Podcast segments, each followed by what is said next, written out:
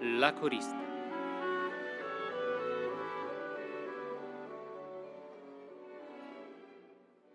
Voglio presentarvi Valia. Non molto giovane, non molto bella, non molto intelligente. Fa la corista in una compagnia teatrale di provincia. Una brava ragazza che piace agli uomini, accomodante e non complicata, che non può aspirare certo a protettori facoltosi. E così concede i suoi favori ad ammiratori piuttosto modesti e attempati come me, i quali del resto non si trovano affatto male.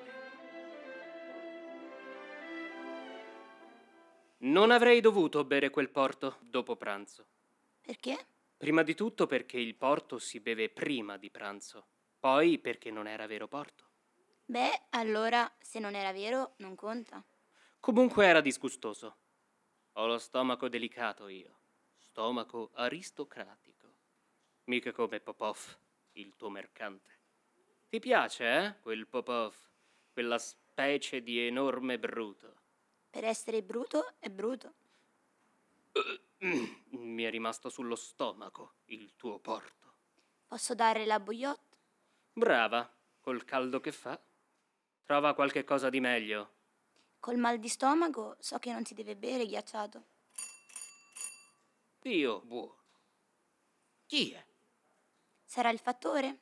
O forse Katia, che mi riporta il vestito che gli ho prestato. Ah, bene. Abita qui la cantante Valeria Pitak. Sono io, signora. Cielo, mia moglie. Mio marito è qui, lo so. Sono Nina Nikolevna, moglie di Alexander Kolpakov. So che è qui. Vede bene di no? Sì, vedo, ma qui è entrato. Lo sto seguendo da quando è uscito dal ristorante. Non posso dire. Io non c'ero al ristorante. Senti questa sfrontata. Lei non c'era al ristorante. Le credo bene che lei non c'era al ristorante. Vede? Qui non c'è nessuno. Si sarà nascosto quando m'ha sentita entrare. Ma io non m'abbasserò per acquisire il suo appartamento. Non conti su di me per una rappresentazione di questo genere. E non tenti di mentire. Io so, so che è il suo amante. E allora? Se lo sa, che cosa vuole da me? Ah no, eh? Questo tono no, carina, non le si addice proprio.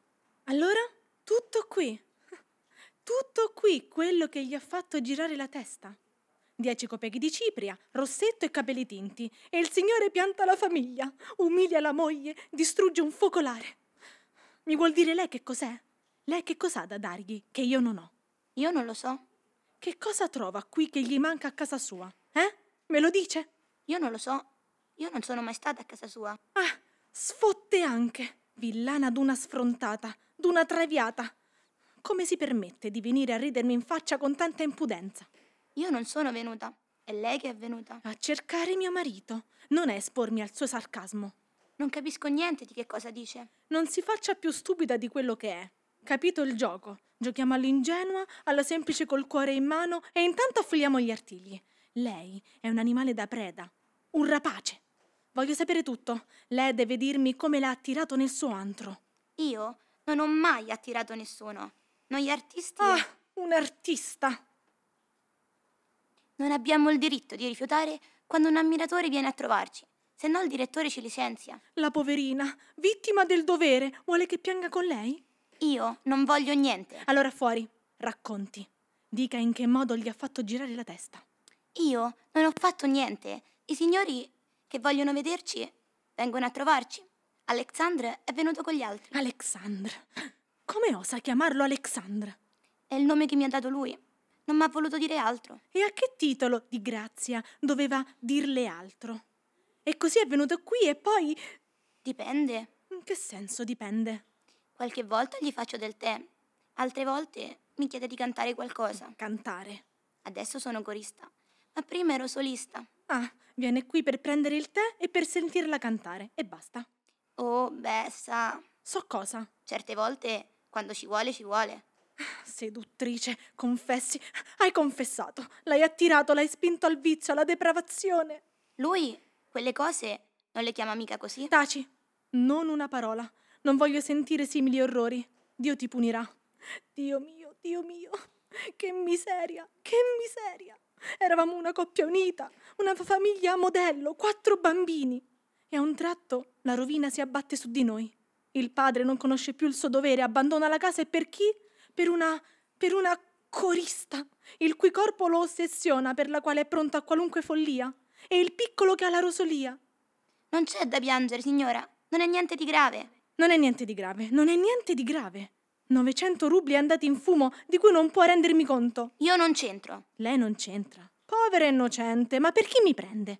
Crede che io non sappia quanto costa a un uomo mantenersi un amante? No, le giuro, non mi ha mai dato soldi. Non giochiamo con le parole. C'è modo e modo di dare soldi. Basta che le paghi l'affitto, che le faccia dei regali. No, io non sono una prostituta. Io mi guadagno la mia vita.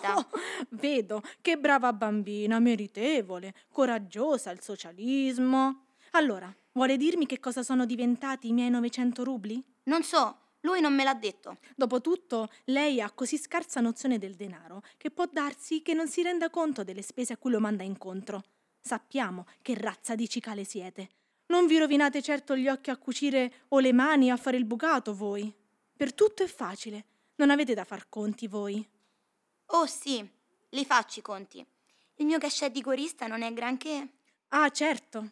Se avesse solo il suo cachet da corista. Ma non sono qui per giudicarla.